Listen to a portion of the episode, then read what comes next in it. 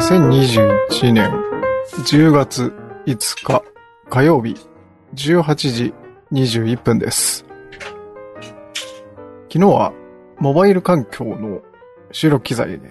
収録テストみたいなことをやってみたんですけれども、自分で聞き直してみてですね。まあ正直っていうか感想としてはもう iPhone でよくねっていう感じでしたね。iPhone、えっと全部無編集というか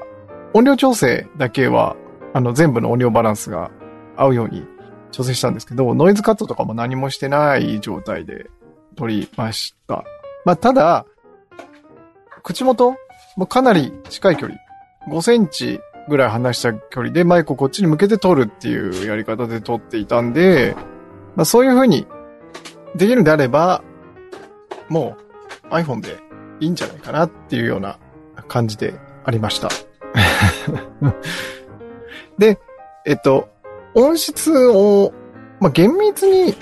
聞き真剣に聞き比べてみると、まあ、エムブイワン が一番いいのかなと思って、まあその次が iPhone か アイシー レコーダー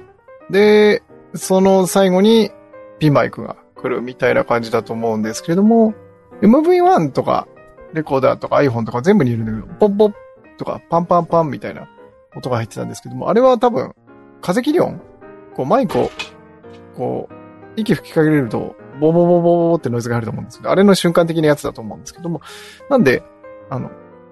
風防って言ってあのスポンジみたいなのを被せてあげたり、こう毛がもじゃもじゃしてのを被せてあげたりとかすれば解決できるような気がするんで、もう風防プラス iPhone で